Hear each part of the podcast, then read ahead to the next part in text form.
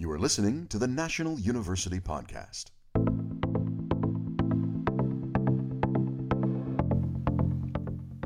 Hello, I'm Kimberly King. Welcome to the National University Podcast, where we offer a holistic approach to student support, well being, and success, the whole human education.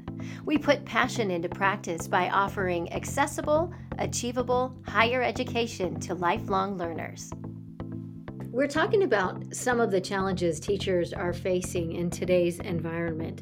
And some of these challenges include safety challenges, politics in education, social emotional learning, the flu by way of COVID 19, uh, the de implementation, substitute teachers, poverty, teacher shortages, and then, of course, the teacher prep programs. These are all a few things that we're going to be talking about today and what happens to going back to basics in the teaching educational world. Join us, we'll be right back. On today's episode, we're discussing the challenges teachers are facing, and we're joined by National University's Clara Amador Lankster. And Dr. Amador Lankster is the program director for the Master of Bilingual Education with multiple and single subject and bilingual authorization plus post credential bilingual authorization for public school teachers. In California, she has worked as a bilingual dual language teacher, bilingual coordinator, and school site administrator in Los Angeles Unified School District and the Los Angeles County of Education for over 10 years. Nationally, she has authored and designed long term professional development for teachers of English language learners and dual language learners in public schools across 26 states. She earned her PhD on educational policy and organizational change from the University of Southern California. And her latest research is centered on bilingual dual language education, equity pedagogy, and raciolinguistics, early childhood education literacy, and equity for non white women faculty advancement in higher education. Whew, that is a lot and very impressive. We welcome you to the podcast, Dr. Amador Lankster. How are you? I'm fine, thank you. It's a pleasure to be here today. Thank you for opening a space for us to talk about teachers teaching and their challenges. Absolutely. And that is exactly what we're talking about today. But before we get to that, why don't you fill our audience in a little bit on your mission and your work before we get to today's show? Great. So I am a first generation immigrant uh, from Madrid, Spain. I am the only member of my family that resides in the United States, except that, of course, I put my family together here. I form my own family together in the United States. Um, I have been, as a first generation immigrant, over 30 years in the United States. Uh, I came to the United States as part of an international agreement between the Spanish Ministry of Education and the California Department of Education as a bilingual teacher, because 30 years ago, they also needed bilingual teachers as we need them today badly. So some things have not changed. And that's why I'm so excited that I get to talk about this because my life work, my uh, the life work of my career has been really centered around uh, preparing teachers, preparing uh, effective teachers, and more than anything else, preparing effective multilingual, bilingual teachers to staff the classrooms in the state of California. So my career spans from being a bilingual classroom teacher, working in transitional developmental dual language programs, to being an administrator at one of the schools in South Los Angeles, serving 99% Hispanic Latinx students, to working as a consultant uh, for the Los Angeles County Office of Education, working with a large, large federally funded grant to uh, provide professional development for second language learners nationwide, to becoming a manager of bilingual consultants and ESL consultants and ELD consultants, uh, teachers that are helping language minority students across the union to uh, provide access and equity for all of our students. My latest um, my latest work, of course, has been the, my work at National University, where I have been here for the last, oh my God, 20 years. Can you believe it? 20 years. Wow. And in, in the last 20 years, which I don't know where they've gone, uh, the last 20 years, I've been able to really be instrumental and very much a, a, a thought leader in the preparation of teachers for our department, for our college and our university. We are the largest teacher preparation university in the state of California for the last 16 years.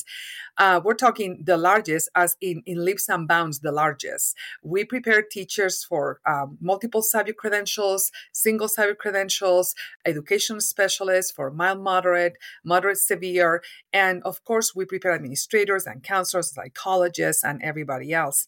Uh, in that work, I have been pioneering uh, in the uh, foundational thinking of the ITL program, which is the Inspired Teaching and Learning program to prepare teachers uh, for the state. And um, in that work, I have then continued with the preparation of bilingual teachers.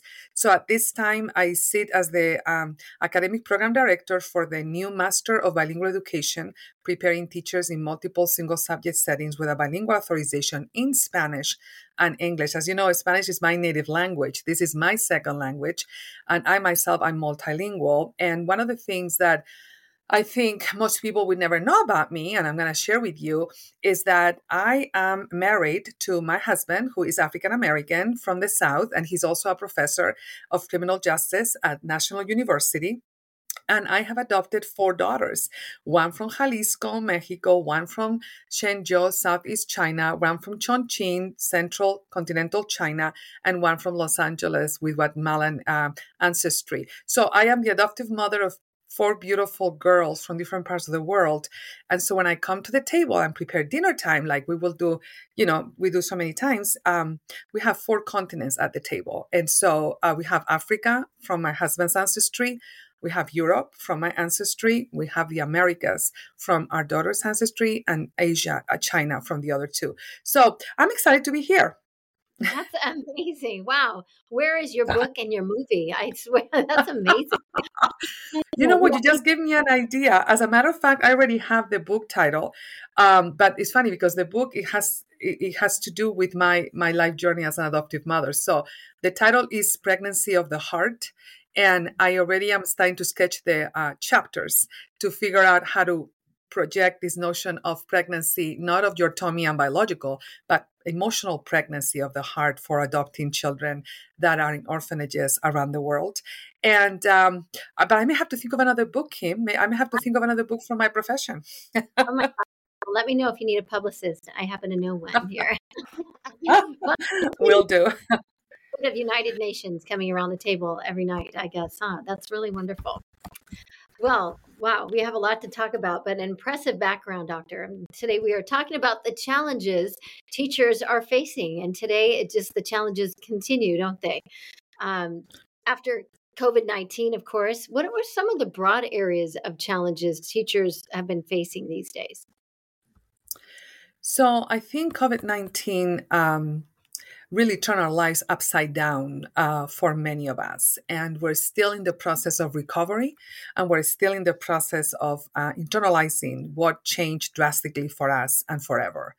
Um, for teachers, for us as teachers, it was a very dramatic challenge to mm. be asked to go from teaching on ground and on site our little ones and our students to having to teach a screen with uh, children in the in the screen in Zoom or black boxes because many of our students in middle and high school would not choose to turn their cameras on. So we were looking at a black screen with 30 black yeah. boxes looking back at us, right? Uh, so as teachers, we were never prepared to do something of the sort. Uh, many of us had never taught virtually. We had always taught uh, in person, and we needed that personable, you know, connection with the children. And so uh, COVID nineteen really uh, just absolutely challenge all of our beliefs and all of our preparation in terms of how to better reach students.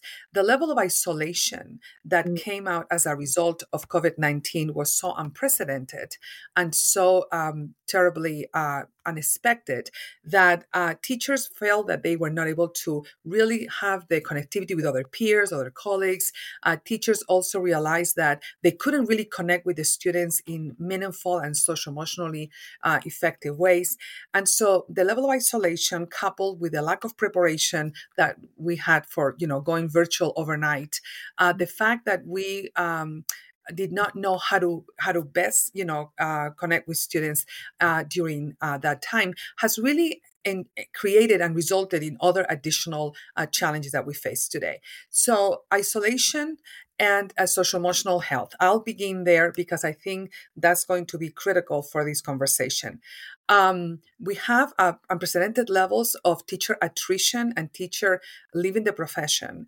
Uh, we are finding ourselves in many parts of the union that we are experiencing severe teacher shortages. We are not able to find enough uh, candidates that are interested in becoming teachers. And why is that? There are multiple factors that will contribute to that. First of all, uh, teacher and teaching and becoming prepared to become a teacher is a highly um, uh, demanding and robust preparation that requires time and money beyond your bachelor's degree, right? So, um, the level of isolation that we experience in COVID um, also uh, you know um, also in, uh, resulted in teachers uh, beginning to quant- question and wonder if this is what they wanted to do for their careers. And some of them did retire after covid. Some of them i mean covid was the accelerator for their retirement decisions. Some of them decided to maybe do you know maybe two three more years and then retire. So what happened is at the time that uh, you know over the last i would say five to ten years we have experienced that teaching as a profession is a, a highly um, you know is it's um a teacher as a profession is a profession where you are not going to be compensated at the level that other professionals with similar preparation would get. And also we find that in schools today there is um, there are multiple levels of concerns in terms of these uh, variables. One is social emotional health and two is school safety. So let me start with um, uh, social emotional health uh, teachers now more than ever are working with students who um, develop a, a, developed a learned helplessness during COVID nineteen. These students had learned how to not be able to help themselves, and so they are also showing uh, indicators of passive learning, uh, learned helplessness, and so the teachers have noticed that there is a lack of motivation on the part of the students to do work. There is a lack of motivation for them to engage with other students, creating spaces where teachers now more than ever have to invest themselves in if the students do not know that you care about them the students will not care to learn about anything you have to teach. Mm-hmm. so at the bottom and at the root of teaching and learning there has to be a connectivity of care.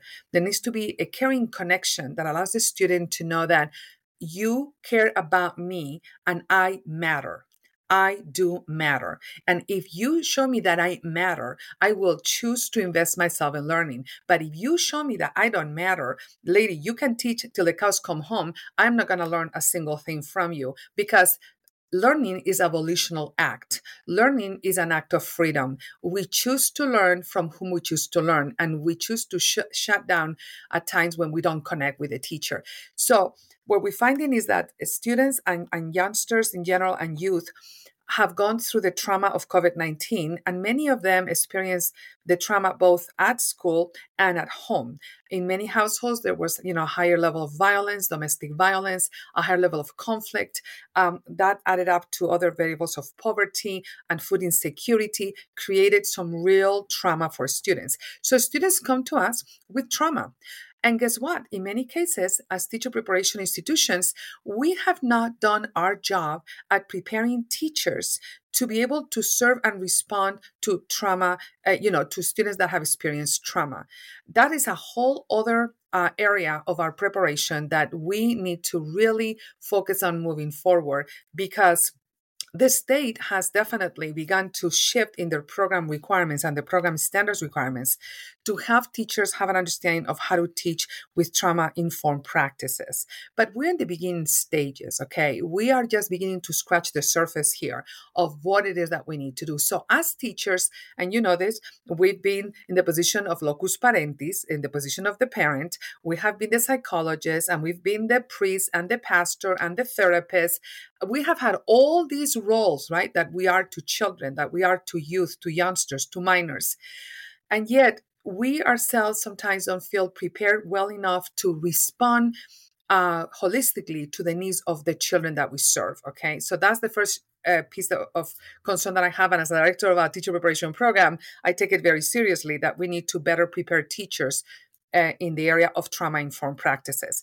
Additionally, um, the area of social emotional learning has been historically uh, not addressed in the last 20 years at the level that it should. And so now, in the last 10, the union and the state of California are beginning to pay more attention to social emotional learning practices. So we're looking at, for example, the five competencies of the CASEL framework, right, such as self awareness, um, self management, pos- you know, positive decision making, positive relationships, decision making that is responsible.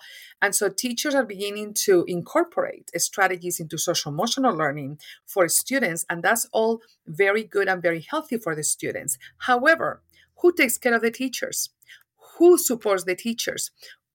Who provides the spaces for teachers to truly manage their, their social emotional learning? And that's an area where i think schools and school districts in general need to understand that that is a challenging in the teaching profession today. We are overworked we are underpaid we are misunderstood and in many cases we're scapegoated. Mm. as teachers we need to do it all but then who supports us and who really helps us with our own social emotional regulation.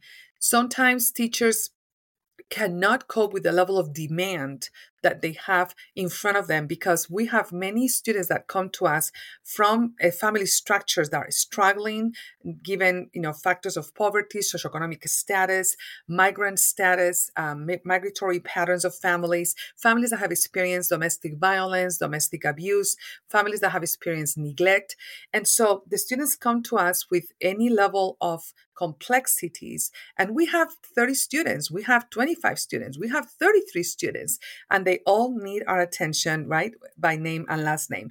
So i would say that one of the challenges that we have as teachers is we need districts and uh, administrators in school sites to pay close attention to the social emotional needs of teachers so that teachers will choose to remain in their profession and will not leave due to burnout, due to um, isolation, due to despair, and due to, frankly, feeling exploited many times because of the work that we do and the underpayment of our work. Wow, that you hit so many points, doctor, and and I I literally you can hear your passion, but you are living this life as a teacher and going through all of these challenges, both at the classroom level and at the school level. And you did talk a little bit about that, um, especially due to COVID nineteen, and then just maybe the you know the as you said, you're really kind of being everything for these students, especially at the socio economic level and emotional health. So um, it's thank you for bringing up these points that we don't really think about on a general level. Um, so I, I, again, I can really hear your passion, and I appreciate that. And um, let's talk a little bit about more about the acute shortage of teachers in California and the nation, and why you think that's happening right now. So that is a, a, a severe policy uh, problem that is connect that is uh, happening in California and elsewhere at a national level.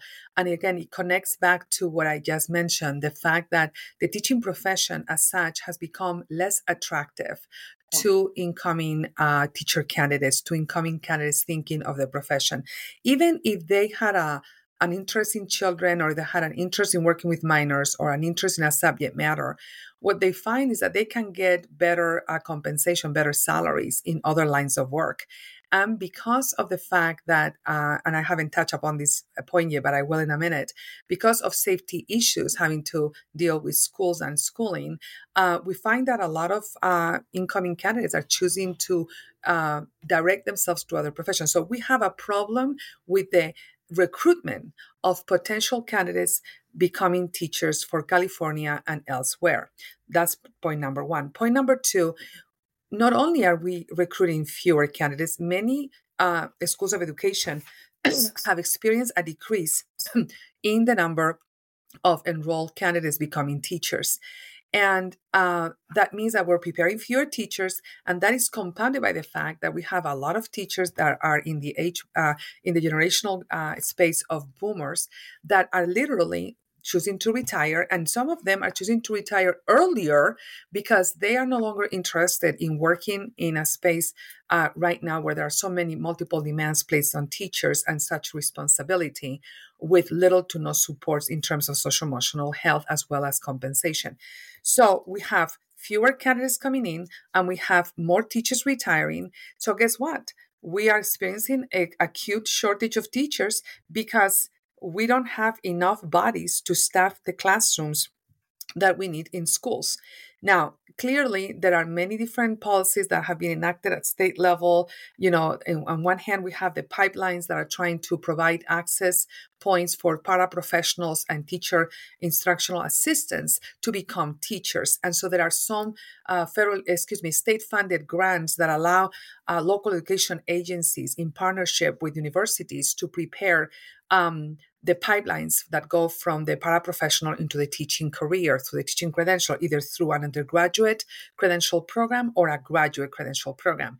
We're also looking at the partnerships that join the high school to the community college, to the the, uh, high, the institution, the university, and there are spaces where we're creating pipelines that begin to identify high school students that have expressed an interest in contributing back to their community by becoming teachers. And so identifying those high school students that then are routed into the pathway of the community college for a two year Associate of Arts degree, which will then be routed into a four year institution to get a undergraduate blended credential. And so we are working on those spaces. Um, there is definitely seed money from the state for those grants to develop, and that's a very promising piece. And on that point, I am very interested as a director of the Master of Bilingual to be looking at how do we identify um, potential candidates from high school to enter into a community college and then transition into national university for their credential in multiple subject and with a bilingual authorization. That's kind of obviously my area of interest and impact because of the bilingual program um, so so we have uh, forces at, at, at work right now that that show us that we don't have enough uh, teachers to go around. And for example, just in the case of the bilingual teacher education preparation, I am currently the president elect for the um, California Association of Bilingual Teacher Education. We are an affiliate of CABE, which is the California Association of Bilingual Education. We are an affiliate of CCTE, the California Council of Teacher Education, and we are in partnership, a strategic partnership with Californians Together, which is a policy think tank for the state of California, advancing the equity of language minority students. So, in my role as a president elect, I just had a two hour board meeting this morning uh, oh. for the organization. Um, we are looking at how to uh, promote more and more universities to prepare bilingual teachers because we have an acute shortage of bilingual teachers. In 2016, Proposition 58 passed in the state of California.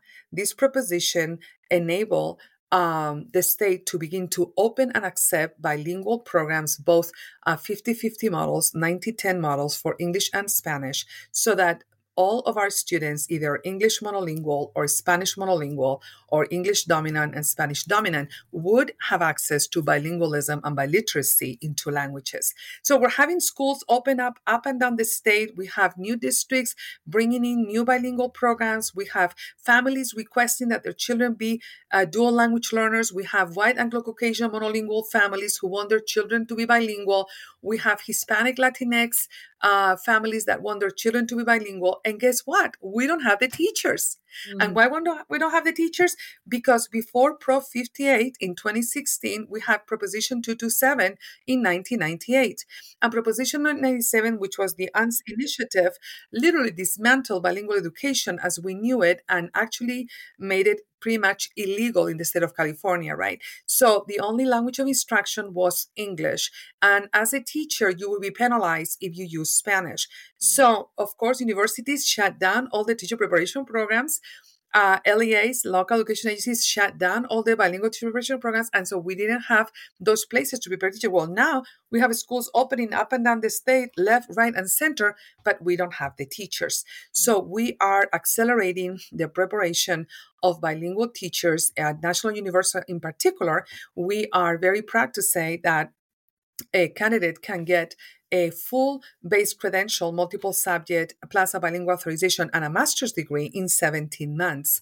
That is unheard of. Okay. And so we are assertively coming into the market saying we might be your solution. We have accelerated intensive courses for adult learners and we might be the answer for you so the shortage is in bilingual teachers in special ed teachers in teachers of mathematics and science those are the four areas where we have the greatest need.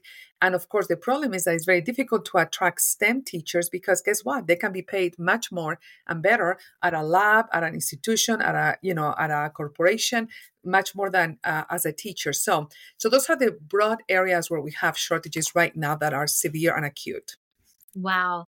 Again, it's things that we need to talk about and continue. And I really do truly appreciate your background in all of this. Um, we have to take a quick break. Some more interesting information coming up in just a moment, but please stay with us. And thank you, Doctor. And now, a National University tip on getting started. For me personally, I knew I wanted to pursue uh, uh, an education due to what I wanted to do in, in life. But if I had to look back at somebody in my same position, I would tell them, for one, get rid of every reason why you can't go to school. Just deciding and then committing to it. The first place to start is what do you enjoy? What do you care about? And if there's a degree that you know you can translate that into, then let's go after that. If you're unsure, talk to somebody who's currently in school. If you're serving with somebody who's going to school, talk to them about it and what their experience is like. The thing is, I truly believe, as far as the general education, it's a perfect time to develop an understanding of what you want to do. It helps you figure out what you want to do. There's always going to be room to adjust, to make changes. And so, looking at anybody who was sitting in my position and they're thinking about going to school, I would tell them go down to that college office, they can guide you and, and help you figure out what it is or ways that you can make it happen.